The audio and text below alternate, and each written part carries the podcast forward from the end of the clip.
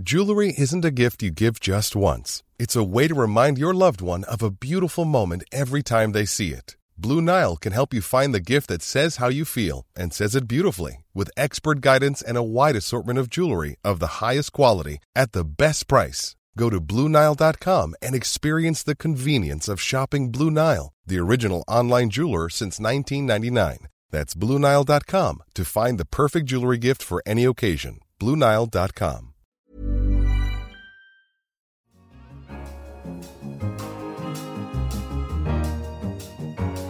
In London, this is The Economist. You're listening to Tasting Menu, our listener's digest of the week's stories, brought to you every Monday. I'm Robert Guest, The Economist's foreign editor, and on your menu today, how NASA prepared to explore a place 300 times hotter than the surface of the Sun, France's love affair with the high speed train, and should the veil be a matter for the courts or your conscience? First, our cover story, which this week dealt with the inevitable taxes. Perhaps you think your taxes are too high, or that much of what you do pay is frittered away by wasteful governments. We looked at a different problem not how much you pay or how it's spent, but how it's raised. Today's tax systems need to be brought into the 21st century. Jean Baptiste Colbert, the finance minister of Louis XIV of France, famously compared the art of raising tax to plucking the goose so as to obtain the largest possible amount of feathers with the smallest possible amount of hissing. Yet in most countries, the art of plucking has failed. The ways wealth accumulates are changing, so governments are missing opportunities for fair taxes. All countries should tax both property and inheritance more. These taxes are unpopular but mostly efficient. To stop companies shifting profits, governments should switch their focus from firms to investors. Profits ultimately flow to shareholders as dividends and buybacks, but few people are likely to emigrate to avoid taxes on their investment income.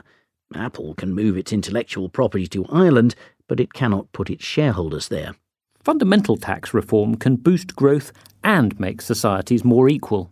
As the labour market continues to polarise between high earners and everyone else, income taxes should be low or negative for the lowest earners. The difficulty is getting policymakers to knuckle down to this unglamorous task. Politicians rarely consider the purpose and scope of taxation. When they do change tax codes, they clumsily bolt on new levies and snap off old ones, all in a rush for good headlines. Rewriting the codes means winning over sceptical voters and defying rapacious special interests. It is hard work, but the prize is well worth the fight. To find out more about how to make taxes work for both taxpayers and governments, read the briefing in this week's issue of The Economist. And if you haven't already, subscribe. Go to economist.com slash radio offer for 12 issues for $12 or £12. Over to our Asia section now, where an article considered the fine art of public relations.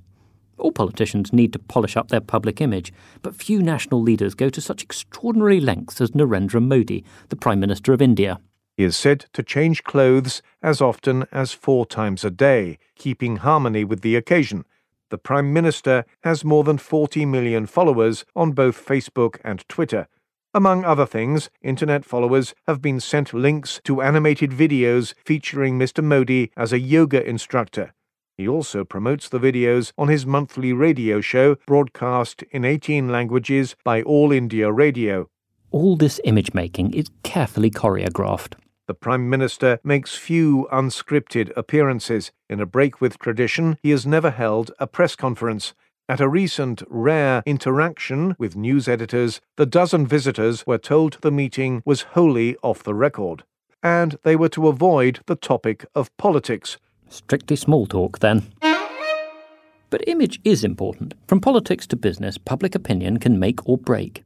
A piece in this week's business section heard from Emmanuel Faber, who runs Danone, a big French company known for their fizzy water and yogurt. A revolution and the end of globalization are nigh. People are walking out of brands that they've been consuming for decades, he says.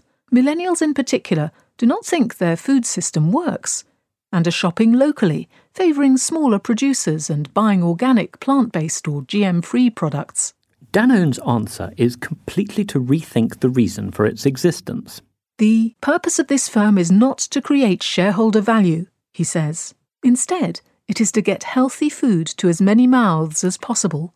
It wants to be part of a select group of businesses certified as B corporations. A label meant to reflect a firm's ethical, social, environmental practices.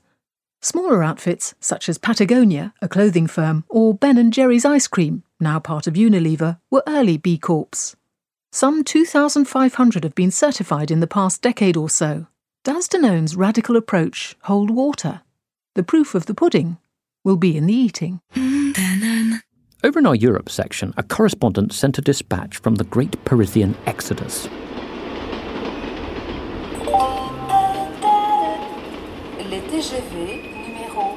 August in France, when Paris empties out, brings an annual ritual to the country's mainline railway stations.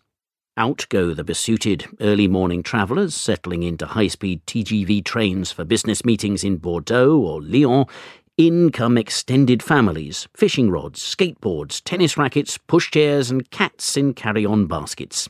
For the French, railways evoke romance, progress, and adventure. Claude Monet painted 12 oils of the Gare Saint Lazare in 1877, the billowing dark steam from the engines rising towards the light clouds outside. Fear the day that a train no longer stirs you, wrote Guillaume Apollinaire in his war poem Victory. Inaugurated in 1981, the TGV is regarded as an emblem of national technical prowess. It revived rail travel and shrank the country's mental map. But it also cost an awful lot. It's plunged the SNCF into debt, which the government is now taking onto its books as part of its railway reform. Planned competition may change the nature and branding of the trains on French tracks, but the summer rituals will doubtless remain. For children in most of the world, summer means freedom from school for the longest holiday of the year. But studies show that children forget an awful lot of what they learnt the previous year during the summer holidays, and this is a problem that affects poor children much more than rich ones. So, should summer holidays be cancelled? Aman Rizvi discussed the idea with us. Wealthier families are already using the summer holidays to try and get a leg up over their peers. Many well off parents will send their kids to tech camp or robotics camp or neuroscience camp. But experts say that this should be more available to children from all backgrounds, so we don't have a situation where a rich child's summer looks very different from a poor child's summer. What that sort of entails is more learning, but not necessarily more school. So children can use the summer to pick up different kinds of skills, social and emotional learning, for instance, or to pursue a very sort of niche passion that they have. But what about less well off families? To find out, tune in to The Week Ahead by Economist Radio on your podcast app. It's published every Friday. During this record breaking hot spell, the sun has become a very familiar presence, but there's a lot we still don't know about our nearest star. For example, why is the sun's corona, that's the glowing ring of plasma visible during a total eclipse, 300 times hotter than the surface of the sun itself? NASA's Parker Solar Probe, which launched on Saturday, will venture into the corona to find out. But how can it survive intact at that temperature? We asked Dr. Nicola Fox, project scientist for the mission. Parker Solar Probe has a heat shield that flies in front of the spacecraft. So it's held on by a titanium structure and the spacecraft body actually sits in this shadow caused by the heat shield. Most of the instruments sit on the main body of the spacecraft. And so the front side of the heat shield gets to about 1400 degrees Celsius, but the main body of the spacecraft that is only at about 30 degrees centigrade. So that's a pretty typical operating temperature for most of these instruments. And as protests continue in Iran, our guest on The Economist Asks was the Iranian journalist and activist Masih Alinejad. Iran is the only country in the world where all women are required by law to cover their hair in public. We asked her why the Iranian government feels the need to use force to enforce a dress code for Islamic Republic of Iran, hijab is the main pillar of the, the, the, regime. Actually, we have three pillars hijab, death to America, death to Israel. So for them, this is actually important to show the rest of the world that this is Islamic country. This is the way that they try to control women and control the whole society through women. That is why they never actually allow women to express themselves and talk about it in the media inside Iran, which is a red line, which is a taboo in Iran. But after, you know, the, the campaign and Girls of Revolution Street who put the headscarf on a stick, the women inside Iran, they broke the censorship. And finally, this week's obituary paid tribute to a fearless campaigner for democracy in Congo. Luke Nkulula, a founder of the non-violent Lucha movement, died on June the 10th, aged just 32. The fire took hold at around midnight. It was so fierce and sudden in the wooden house in Himbi outside Goma in eastern Congo that Luke Nkulula could not get through the lounge to the main door. After an hour, firemen came. By then, the house was ashes. Investigations by a state procurator blamed an overheated battery, but Mr. Nkulula's friends were sure he had been killed by the government in Kinshasa. He didn't look like a revolutionary. He was a law graduate and a legal consultant for non-profits. Although the Congo he grew up in was a desperate place, racked by a civil war in which millions had died and despots had dug themselves in, he kept Lucha both idealistic and legalistic. His first modest campaign was to get more jobs and clean drinking water for Goma.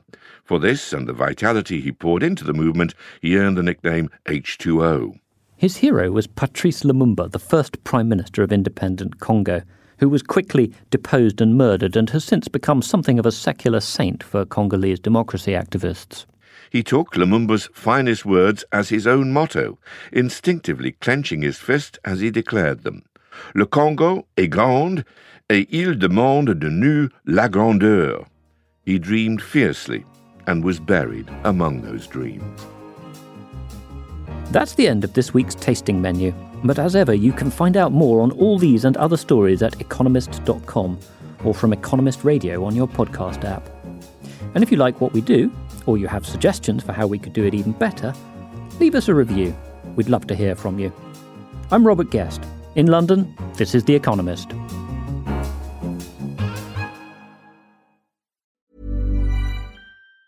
Hi, I'm Daniel, founder of Pretty Litter. Did you know cats tend to hide symptoms of sickness and pain? I learned this the hard way after losing my cat, Gingy. So I created Pretty Litter, a health monitoring litter that helps detect early signs of illness by changing colors, saving you money and potentially your cat's life. Pretty Litter is veterinarian developed, and it's the easiest way to keep tabs on your fur baby's health right at home. Go to prettylitter.com and use code ACAST for 20% off your first order and a free cat toy. Terms and conditions apply. See site for details.